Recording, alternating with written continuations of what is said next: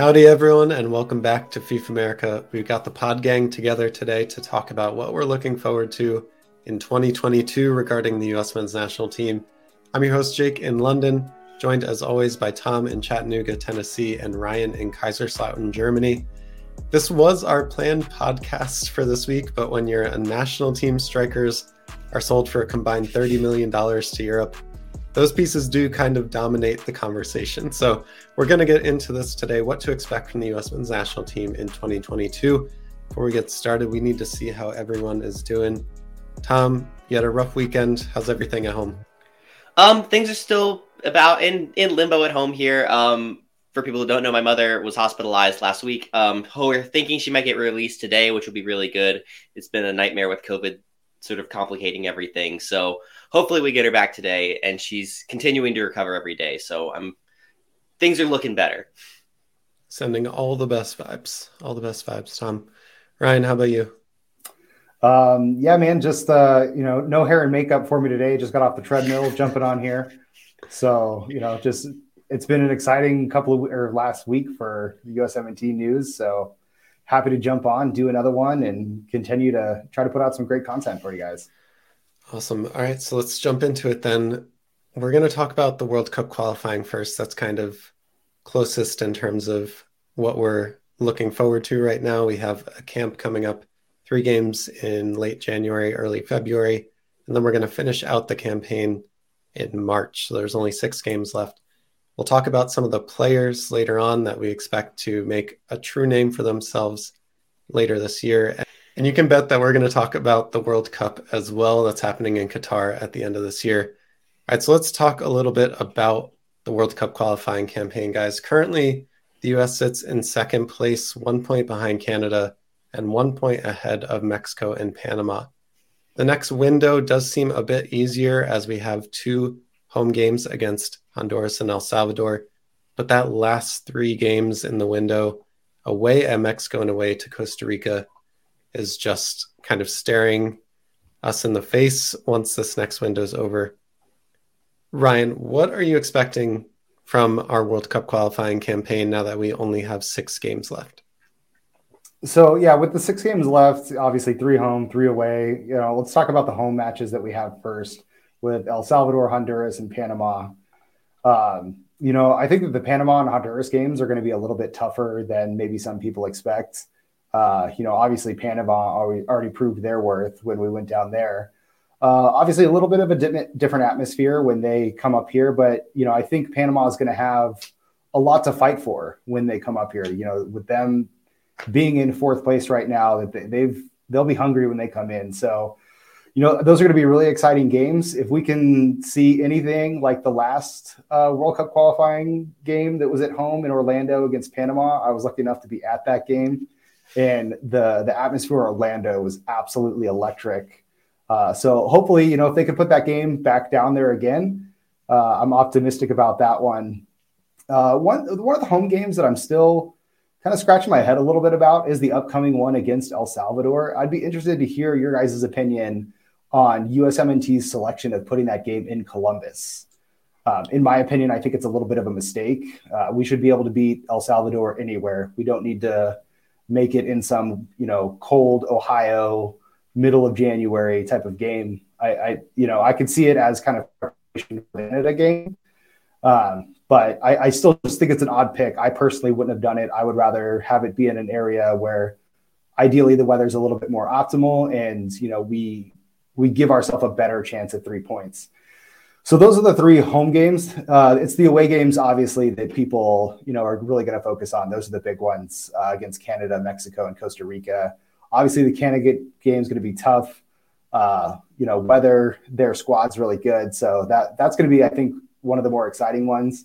And then, you know, we may have beaten Mexico the last three times we've played them, but Mexico and the Azteca is a totally different beast. I I think we should, you know, respect that squad in that stadium and you know not necessarily temper our expectations for it but you know as fans i in what i'm going to do is be humble before that game you know I, am not going to be making any bold predictions because uh, you know i, I don't you need, say that now no no no trust me like I, I i am after the game we'll see what happens but still you know i'm not going to like rub it in any Mexican fan's face, but I just don't want to make any bold predictions before. I don't need my my mentions blowing up any more than they have this week. um, and then you know for the game down in Costa Rica, I think that's where the, this USMNT team makes history for the first time. I think we will win down in Costa Rica. There's a I guess a slight bold prediction for you. But at that point in time in qualifying, I think Costa Rica will have nothing left to fight for. Uh, it'll be kind of a beat up team, older squad, nothing really left to prove. So I think that'll be you know, we don't want to need three points in that last window, but I, am confident that we can. So that's kind of my expectation of the, the next six games. Um, so if we could go back real fast just to go to the top, what do you, what do you guys think of the selection of playing the El Salvador game in Columbus? I have a lot to say on the subject, so I'm going to let Tom go on this okay. one first. Yeah, I, I'm going to go ahead and give the American Outlaw perspective, which has been resoundingly negative, considering this is a very big country. We've played what one match in Texas, one match in Nashville, two matches in Ohio at this point. Yeah. And we're going to go back to Ohio and then play in Minnesota. We have completely ignored the coasts. We've ignored the Pacific Northwest. We've ignored the Northeast. We've ignored the Southwest. We've ignored most of the Southeast. It's been mainly Midwestern games, which, yes, give us a competitive advantage, but are not representing the country well. You're not giving people a chance to come see these games. You're focusing on winning without taking into account that this is a national team and that everyone in the nation should have an opportunity to see them play. The US is such a big country that having a home stadium just doesn't work for us. And it's a little disappointing to see us not spread the love around and not give most of our citizens the chance to actually watch the team play during this qualifying cycle. I would feel a little bit differently if we hadn't played in the Midwest like you said, Tom, so many times already in this qualifying campaign. And I understand going to a specific place when we're playing against Mexico, Costa Rica, maybe Panama, even. But to play against a team like El Salvador or Honduras, where going back to what Ryan said, we should beat them wherever we play. If it's within the borders of the United States, we should beat them. I think the trouble that we're going to run into, and every day that we get closer to this game, it feels like we made the wrong decision more and more. Playing in negative temperatures or temperatures close to negative, where players can't feel their toes, where the environment starts to mess with your fitness, all of that starts to take away from the skill and technique advantage that the US has over the other team. And I worry that we're leveling the playing field for no good reason. Mm-hmm. Yeah. yeah. I mean, at, at, this point, why don't like if we're trying to use it as a game to prep for Canada, like let's just play in Anchorage. Like, you know, we might as well at this point. I mean, that would be so unique that I'd almost accept that. yeah, I would be down for that. The Alaskan soccer fans who've never had a game would be so excited for that right? game. Talk about getting all the citizens involved. That's that's really doing it. Yeah. all right, so we've we've talked about that at length. I want to ask you guys about the points total. Right now, we sit at 15 points. The math nerds that are Tom and all of his friends have told us that I think 21 points is enough to qualify based on previous qualifying cycles. Tom is shaking his head no. He's going to tell me why I'm wrong. Um, whether it's 21, 22, or 23, can we get to that point before we play Mexico? Interesting. Tom, you take it's, it, man. This, this, is all no, you. It's, it, okay, so the math has Tom changed because of Panama. Panama's performance has made it so 21 is almost guaranteed fourth place at this point. Ooh. 21, 22, and 23 are very likely fourth place at this point. You don't start getting into certainty to qualify until you hit 25 points, with 24 being the toss up point. Until you hit that 25 points mark, you're not safe right now. Panama is too close to us. That group of four at the top is too closely packed together that one mistake is enough for a good run of form to send you to the fourth place game. So, be- unless Panama falls flat on their face, or Mexico or Canada falls flat on their face and becomes the clear fourth place team, the 21 points we thought we would need at the beginning is an outdated prediction because of the insane tight knit group we have at the top. So, we're not looking at needing six points to qualify anymore. We're looking at needing 10 out of our final six, which is win at home, draw one away. Do we do that? I feel optimistic saying we we get 12. You know, the the home games, as I said, you know, will be a little bit tougher than I think we expect. And but uh, it's again, I think it, I don't want it to, but I think it may boil down to that Costa Rica match. And and I feel confident that, like I said, you know, they're they're not going to have a lot to fight for. So it could be a day that clinches it for us and you know goes down in the history books books as our first win down in uh, either San Juan or wherever it is that they'll they'll choose to put that game in Costa Rica. I think this window is going to be really interesting. This next window because not only do we have our easiest window and are likely to pick up six, if not more points, Panama has their hardest window this cycle. They are going to go. They're going to go to Costa Rica, host Jamaica, host Jamaica, and then go to Mexico. Although Azteca won't have fans for that match, so they're going to play three extremely tough games two in Central American environments and New Mexico environments that are not friendly at all towards them, and one against a Jamaica team that is only getting better each match. So if they go into this next window and get, you know, three or less points, we're going to start looking in a to be in a lot better shape to qualify given how nice this window sets up for us. It's crazy the knife's edge that we're on being in second place right now in the table. Um, and Ryan, I don't want to kind of shake the foundation of your argument, but Trinidad and Tobago had absolutely nothing to play for when they beat us. You're right. Yeah, no, that's, that's that is a really good point. So, guys, do we automatically qualify in the top three spots in CONCACAF? I feel comfortable saying yes to that. Yes. I mean, I'm going to be nervous the whole way, for sure. I mean, every single game until it happens. Yeah, exactly. It's you know, as on, on our last chat talking about transfer rumors, like we found out what you know, hundred percent really means. So uh, you know, you could apply kind of the same to qualifying that until it's a mathematical guarantee, you're you're always going to be a little bit nervous, but. I think we should feel confident in the squad. They keep growing and getting better, better and better each window, and hopefully we continue to see that progression it's it's this this next upcoming window in January is going to be very very telling to how we feel for the for the rest of qualifying. Yeah.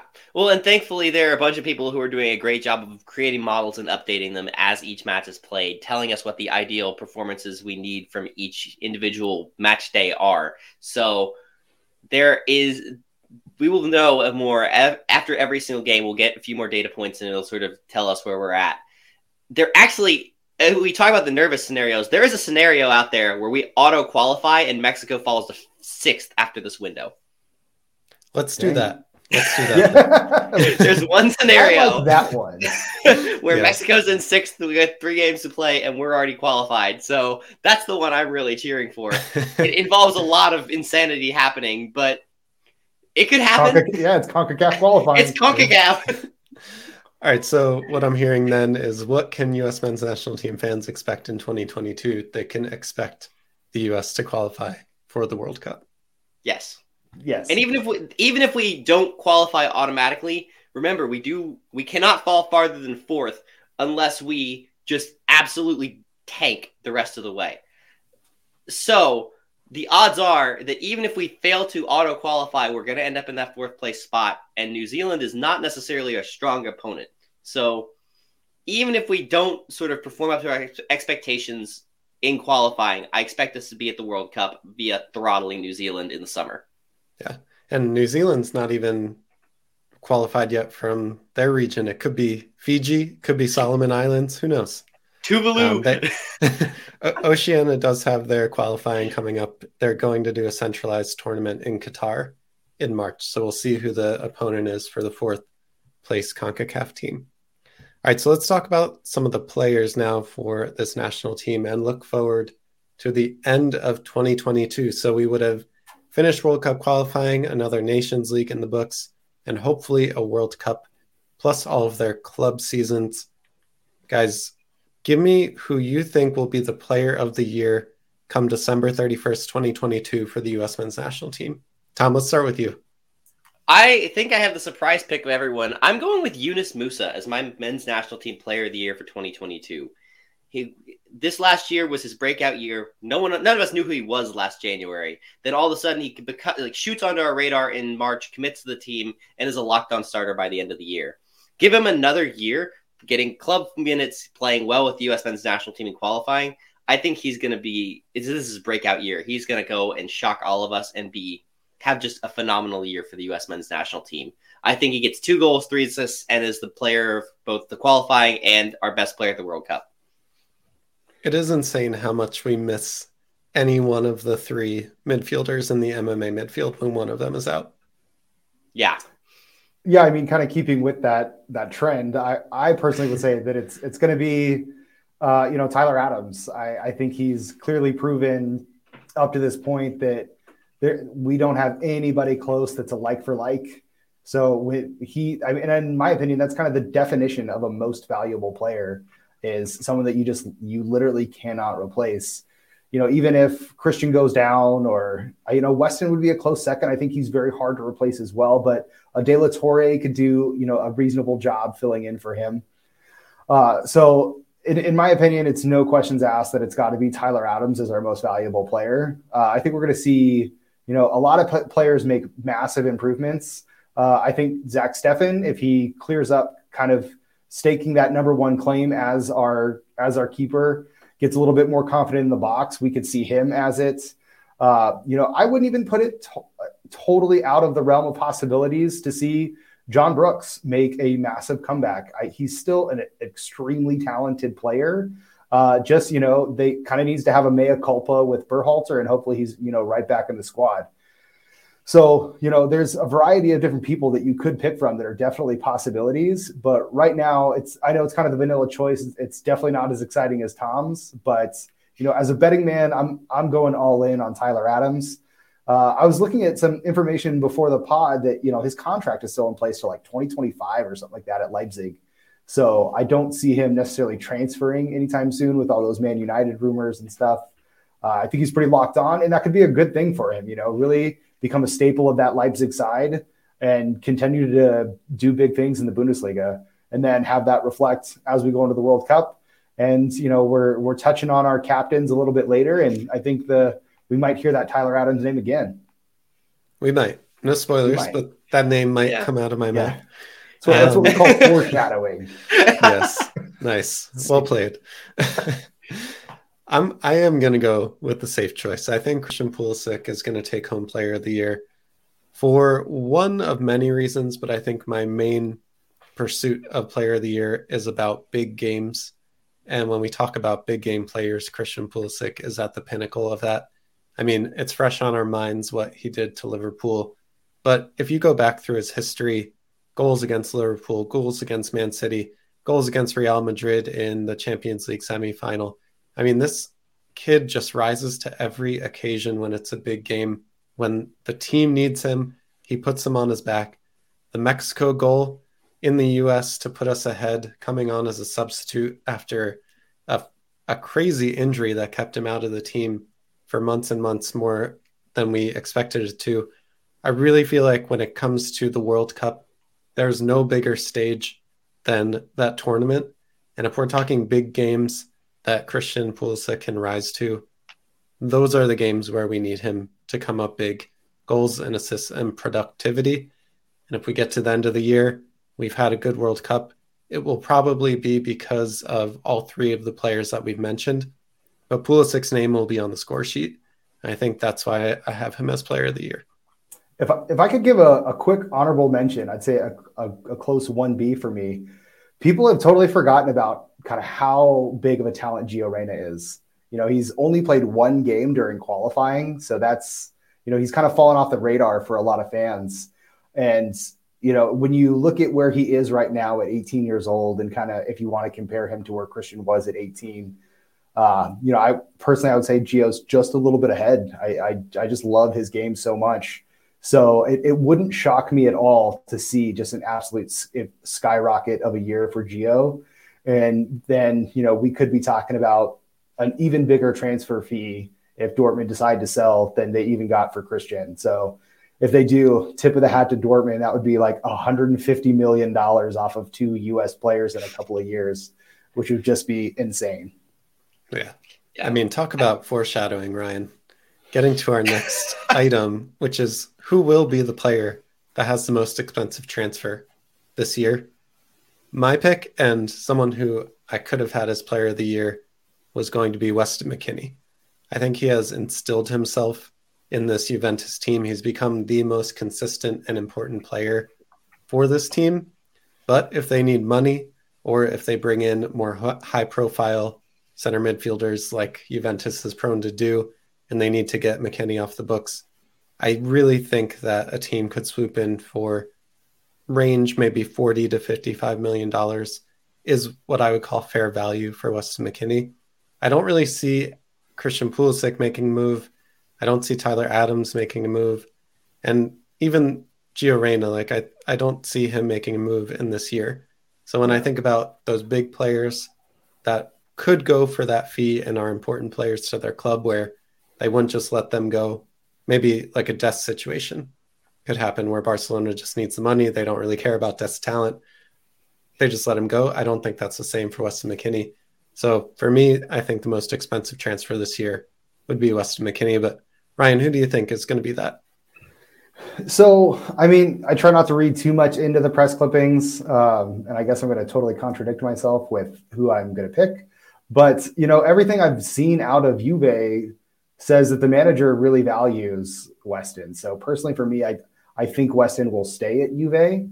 But the other player that's at a big club that you know everybody's kind of talking about could be on his way out. For me, it's going to be Serginho Dest, which would be weird because if you look at the top five most expensive American transfers, you could see Dest on there twice.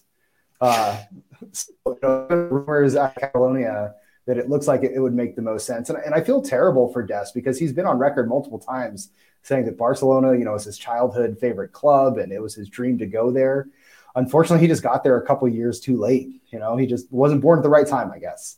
So, you know, kind of disappointing, but it's it's so weird to me to see press clippings out of Catalonia saying that, you know, Dest is kind of the scapegoat. He's not good enough. He's not Barcelona level, but Chelsea and Bayern want to buy him. Like right now, given the current situation, Chelsea and Bayern are much better teams than Barcelona. So I just don't read too much into them saying that he's not at the level. I think he is at the level. They just need someone to sell, and it's not going to be Fati, it's not going to be Pedri or anybody like that. It's it's going to be Serginho, and he'll be the scapegoat. So it's it's unfortunate for him, but I could see him moving on for 20 to 30 million going to a Bayern or Chelsea. It's like a, yeah, a club I, that has that kind of money to spend. I've even even read rumors that Atletico Madrid is in for him, but he doesn't want to go there because he doesn't want to feel like he's stabbing Barcelona in the back. So it, it is really an unfortunate situation where it seems like Dest is more than capable of committing to the team, but not the other way around. Yeah. Yeah, I mean the the team. It seemed like they made the right move when they brought in uh, Dani Alves, and Dani Alves was talking about how he's there to you know coach up Dest and everything like that. But you know now it's it it he's just the complete scapegoat for every problem. Yeah, exactly. site. uh, thank you, 1990s. Um, I trust me, I'm a 90s kid. That is not a diss. I, I really appreciate that.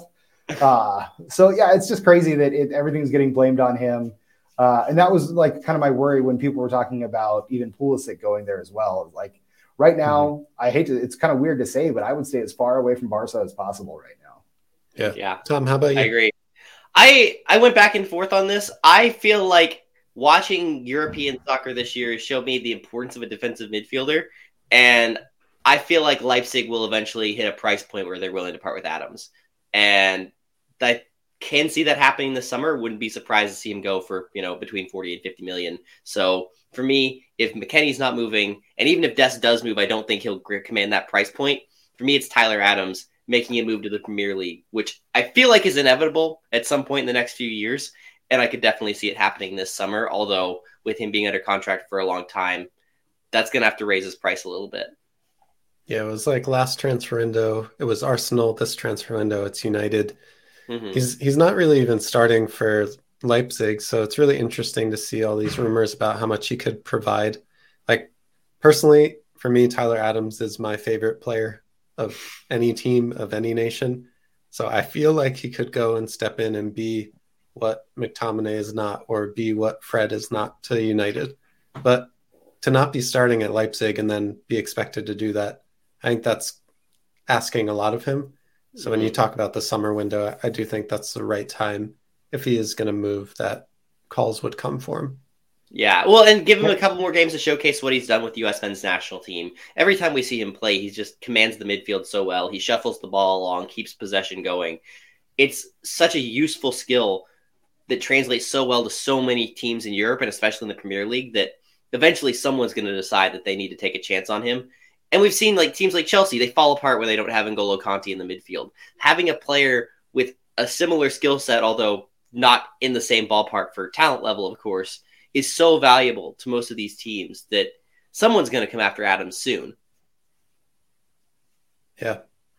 All right. So let's move to the question that I'm most excited to hear about. And that is who is the surprise player that nobody expects that will make the World Cup roster? Tom, who is your pick? I struggle with this a little bit, and I'm going to stick on the Tyler Adams wagon. We don't have a second six right now. We've thought Kellyn Acosta's our backup but even that's not the most comforting thing in the world. For me, I'm looking at breakout players to possibly fill in that role over the next year, and Johnny Cardoso is a name that comes to mind. I think if he makes another step in his development, maybe earns a transfer to Europe in the next six months or so, you could see him being a name that we're not talking about that could end up on that plane to Qatar backing up Tyler Adams in the World Cup. From what you've seen, would you take Johnny over Tanner Tessmann? I don't I don't think I've watched enough of Tessmann to be able to sort of say for sure yes, but I don't think they play the same position. I feel like Tessmann's been playing a lot of the eight for Venezia. He plays yeah. a little bit more forward, so it would be a much harder transition for him to get back into that Adams role and do what Cardoso does for the national team. So yeah. for me, I, I, just don't see them as being like for like players. Yeah, yeah, I think Tessmann could end up being a six someday, but he's still super raw. And I love to see what Venezia is doing. They're kind of like they're really protecting him in his development. They're not mm-hmm. putting 100% of the responsibility on him, putting him as a six right away. So it's I I really commend Venezia for the way they've handled his development. Um, but I think you know eventually, obviously, the talent's there. just needs to be formed right, and then can slide in. It would be you know a very aggressive progression for him to be ready by 2022, but not out of the realm of possibilities. Yeah, so Ryan, who's your player? So for me, a player that I've always been super excited about, you know, I love watching, as you know, you can tell I'm a big Sargent fan, and I love watching the U20 World Cups and stuff like that. So, and a player that just exploded and jumped off the map to me during the 2019 World Cup was Richie Ledezma, and he was really starting to come on with PSV.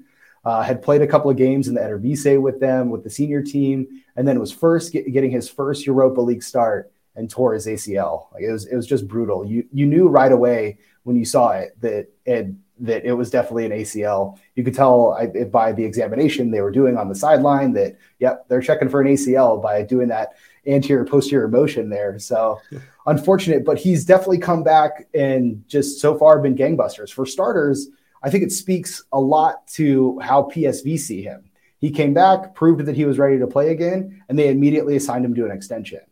So like to me, to me, that speaks a lot. Um, so in his return back, he had a short appearance with Young PSV, uh, where he played really, really well. And then again, progression right away into the senior team. He's played a few minutes with the senior team so far, but he's just a player that we don't have another Richie Ledezma in our lineup right now. Um, if you want to see Richie Ledezma in a nutshell, again, just go back to that U20 World Cup game against France and go see that first goal. He turns a player, then beats a player on the dribble, drives 30 yards down the field, and then plays an inch perfect pass through to Soto for the first goal. And it's it's just all of that where you see that really aggressive progression, smooth on the ball, a lot quicker than you know a lot of people give him credit for. To where I just think he's a super exciting player, and we don't have anybody else like him. Um, so he could be the ex, ex, like person that I don't think a lot of people are tracking right now that'll be on the plane to Qatar. Uh, I just think that you know it'll be really hard unless we move Gio into the middle. Gio kind of plays a little bit the same. I could, but I think Ledezma's passing is even a little bit better than than Gio's is.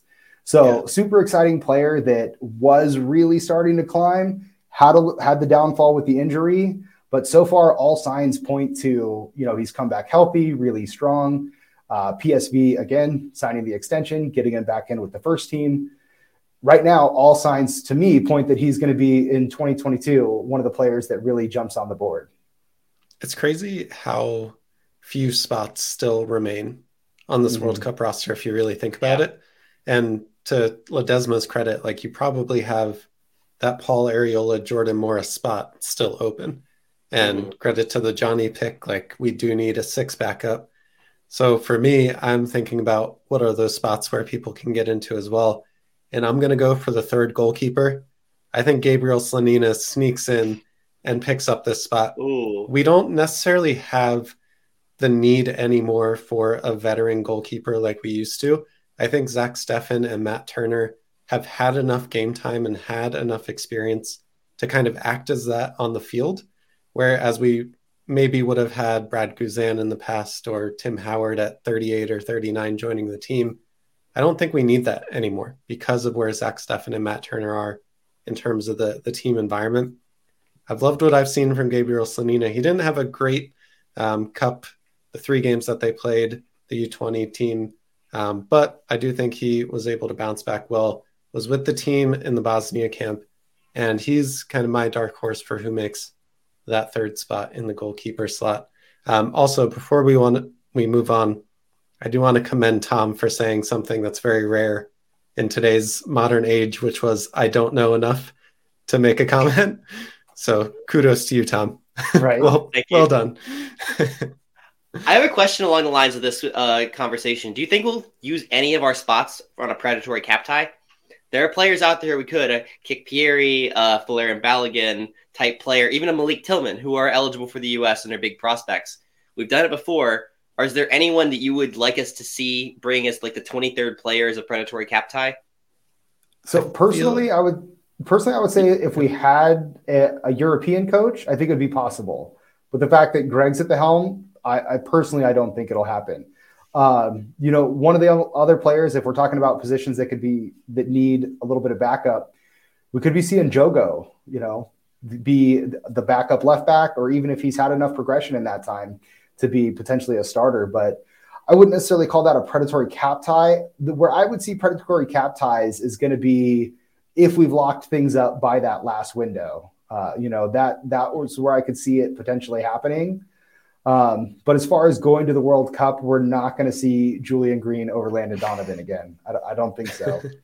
it is a really good question and, and thought provoking as well. I, two players that you mentioned in terms of Balogun and Malik Tillman, those are two very good pieces. I can't see us doing that unless they have absolutely blow up years. Like you, I don't think you'll be able to convince Greg or the coaching staff or the federation that it's worth bringing the U23 Premier League goal scoring champion, Golden Boot winner over an American that like you wouldn't want Balogun over Zardes probably if he's still in the U23 Premier League. Um, some people might. I know that you wouldn't, Tom. Um, so yeah, unless they're they've gone even gangbusters as, and yeah, even with as much shit as I give Tom, I, I would even be a little bit uncomfortable with that. Yeah, exactly. So I think they'd really need to be a standout player, and they would need to, like, I think Greg would need to make the conscious decision that that player would have to make an impact on the team yeah. if they were called upon. Mm-hmm. Yeah, and Greg Greg's mean, just made the point. And, yeah, and Greg's just too need... comfortable with his boys. Like, I don't see him going mm-hmm. out of his comfort zone to do something like that. Yeah. Now, I guess we do have Nations League this summer too, and that's actually a cap tying tournament as well. So we could see it there more than we would at the World Cup. Yeah, definitely. You did say last episode, Tom, that you need 23 to to make it far in the World mm-hmm. Cup. So maybe you could argue you need 22, but that's not an argument we'll cover today. All right, guys. So we talked about surprise players that'll make the World Cup roster. Let's talk about solidified players that are going to be there who will captain the team in game one of the World Cup for the U.S. men's national team? So I, I, personally like like we were talking about already. It, for me, it's it's no question that it's Tyler Adams at this point. Uh, he not only on the field has he already shown that you know he'll get after players when necessary. He'll stand up for players and kind of get into the middle of things and mix it up when he needs to. Um, but also too, and not that this should play too much into it, but in front of the microphone too, he's super comfortable. Always has the right answer, and I think he represents the team really, really well. Uh, I've already taken the easy route with picking Tyler Adams. So I think as a close second, though, um, it could be someone like Zach Steffen. Uh, you know, if he really kind of makes that next step, uh, if he potentially gets a loan or anything like that, and he's getting regular minutes, controlling his box. I, am always a big fan of keepers being the captain of the squad. I mean, they can see the whole pitch. They can really help pull, put players in the right position maybe they're not close enough to really get involved with enough stuff unless you want to be, you know, like Steffen has already proven he's willing to do is run all the way to half field to get in the middle of things. So I think Steffen could be a close number two. Um, and then potentially a third one. I'll say, you know, six months ago, I, I was fully on the train of it could be John Brooks. Uh, you know, just a senior statesman, defender, been to a World Cup before because we don't have any of those guys. Scored a winning goal in a World Cup. Yeah, yeah like I, I, it could have definitely been him. Um, and I think it would have been really cool. Also, you know, if it was him, just to speak to how diverse the U.S. men's national team is. I thought it would have been really cool to see, you know, like a German American be the captain of the team because nothing irks me more than seeing people online be like, "Oh, is he American enough?" and stuff like that. It, it it's just such an outlandish and ridiculous thing. They're not say. saying that about Dest. Yeah, no one says some of them were. True, no one says it about Yunus. Like I'm not seeing it at all there. The moment he jumped on, everyone was all about it. So I think yeah. it could have been a cool step. Uh, obviously, with the situation right now with Brooks, he's not in position to be there, but a lot can change in a year, as we've seen. Yeah, definitely. Tom, yeah. how about you? I think for me, Tyler Adams is the obvious choice, just given how he's held how he's comported himself over World Cup qualifying. He's sort of taken that leadership role, especially with Pulisic being out. He's played what the most minutes of anyone in qualifying, besides maybe Miles Robinson. So for me, just this qualifying campaign has solidified for me the need for my for Tyler Adams to be our captain. Uh, uh, from there, though, I think Christian Pulisic is my close second. You know, our big game player, our star player, the one everyone's going to look to to score goals, the one everyone's going to look to to lead the line, sort of show us exactly what we need going forward. So for me, Christian Pulisic is the second choice behind Tyler Adams as sort of this new young core coming in who's sort of leading a new U.S. men's national team. Yeah, I wonder though if McKennie can make enough of a leap in terms of regaining trust and kind of having like a comeback story this year to be sure. the captain and kind of show what trust and brotherhood means to the team. Um, but my safe pick is Tyler Adams. And Ryan, you mentioned how good he is in front of the camera with his spoken words. I would almost argue that that is going to be important to the Federation going into this World Cup. They want to make a statement that this team is young, they're hungry, they're talented, and someone that's going to be at the forefront of that needs to be able to put those values at the forefront of entertainment. Um, yeah. So whether that's Tyler Adams, it also seems like I've noticed in Christian Pulisic's post game press conferences lately, he's gotten a lot less boxy, a lot less protected about his answers and the way he's giving interviews. So maybe we do see a more fiery, true to persona Pulisic come out, and I could see that being the captain. The one thing I worry about for Pulisic being a captain is similar to when Jurgen Klinsmann made Clint Dempsey the captain. It felt like he was giving it to the best player and not the player that was Im- most important to the team's success on the pitch. Um, I, I, kind of want Pulisic to not have to worry about anything else but being productive in front of goal. Yep. Yeah. Mm-hmm. Yeah, I totally. Leo agree. Messi's yeah, Leo Messi's never been the best captain of Argentina. Ronaldo's never been the best captain of Portugal. Sometimes the best player needs to just be the best player without having to, you know, be the leader in the locker room. Yeah, if anything, it could just like put a little bit too much pressure on him, make him feel like he does mm-hmm. needs to do too much. Uh, if anything, I'd say that that's kind of the the slight fault in Christian's game at this point. Sometimes when he is playing with the USMNT, he I don't want to say he plays hero ball, but it seems like he ha- feels the pressure and, and maybe doesn't put enough faith into the rest of the 11 around or the other 10 around him. So, yeah, I, I don't think he should have the armbands. Uh, obviously, quality player, great guy. And I think a lot of the players do look up to him. But just like you said, Jake, like just score goals. Like that, yep. that's all, that's all you need to do score goals, be dangerous, and then, you know, let someone like Tyler Adams that, you know, can afford to get in people's faces and, you know, get people riled up and then make like a bone crushing tackle on a counter, like to break up a counter. That, that, like that's the type of thing that I love to see out of a captain that, you know, he's really influencing the game in that type of way. Definitely. All right. So we've talked about qualifying. We've talked about the players. Let's actually, I'm not going to jinx it, but if we qualify for next year, for this year's World Cup in Qatar, where does the U.S. men's national team get to? Give me your predictions of how far we go in this tournament. Maybe Ryan, we'll start with you. Sure. Um, obviously, like you said, we, we got to get to Qatar first before we we make any any big bold predictions.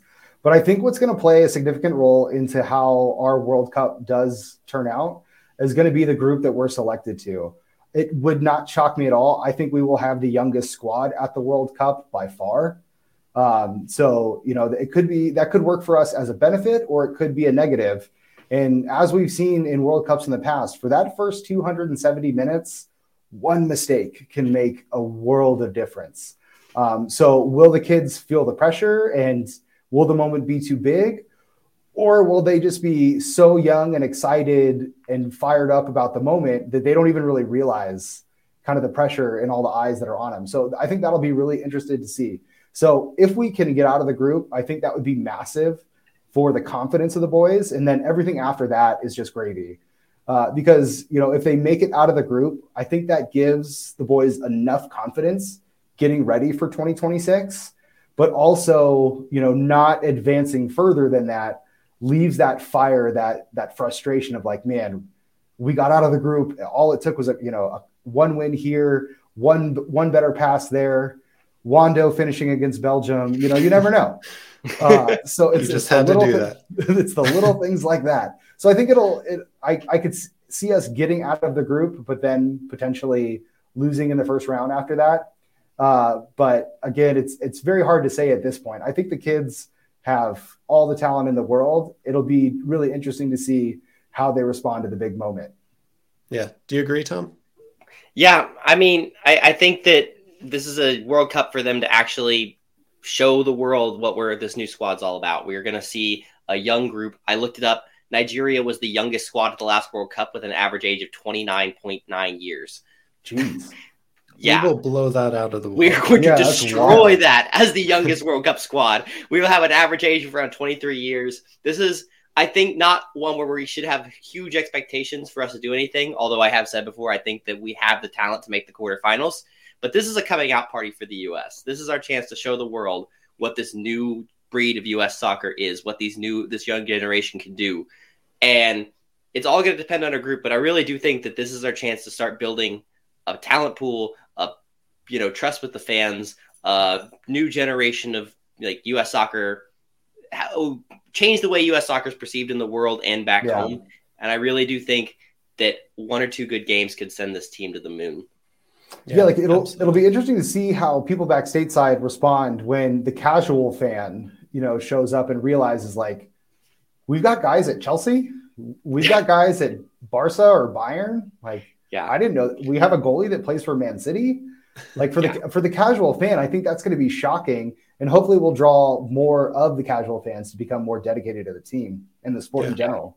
I mean, uh, I don't know about you guys, but the 2010 World Cup, I was always a fan of the game and I followed loosely. But the World Cup is really where it captured my love.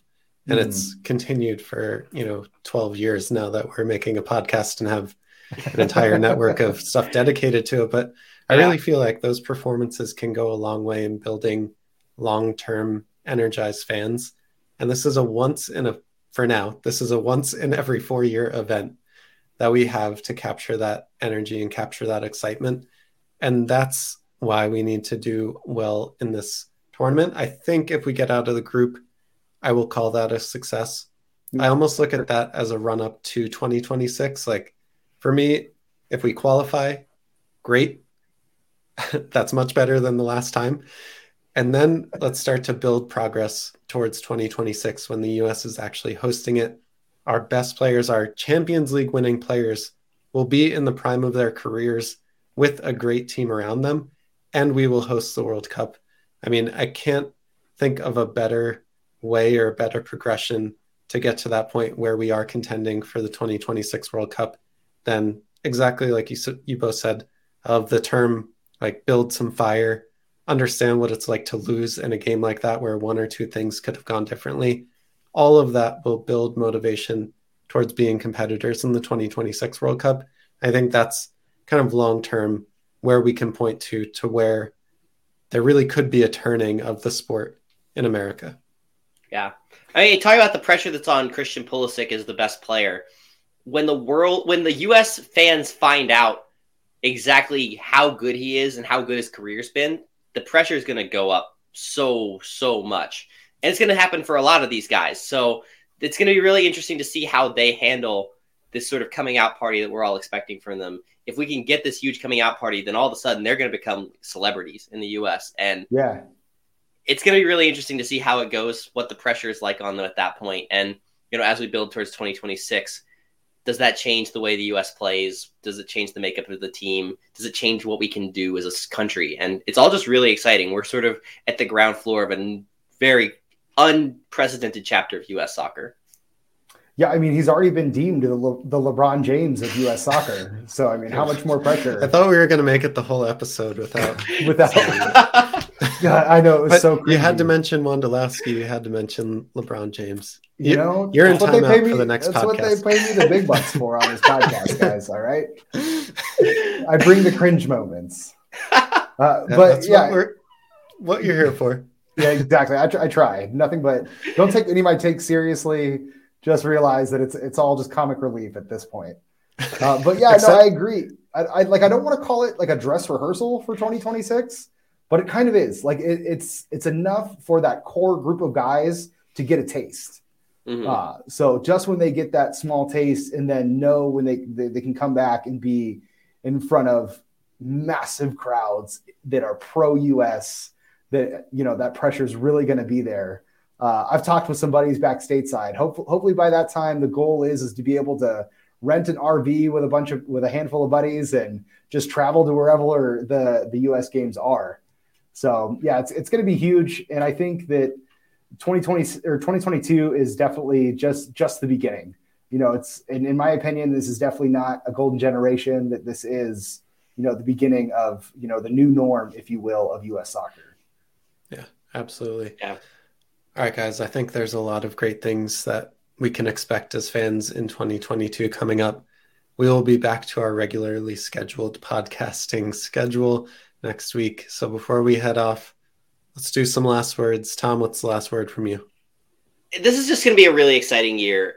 We get a chance to finish out an exciting qualifying cycle. Another U.S. Mexico is always going is always something to look forward to, and the World Cup is, of course, a once in a lifetime thing. I, I look forward to it every time it comes around. It's just going to be really exciting. I'm also excited for the best worldwide tournament that's held every couple of years, and that is CONCACAF Nations League, which is truly the most spectacular of all tournaments. Right. I cannot wait to see another group stage played out.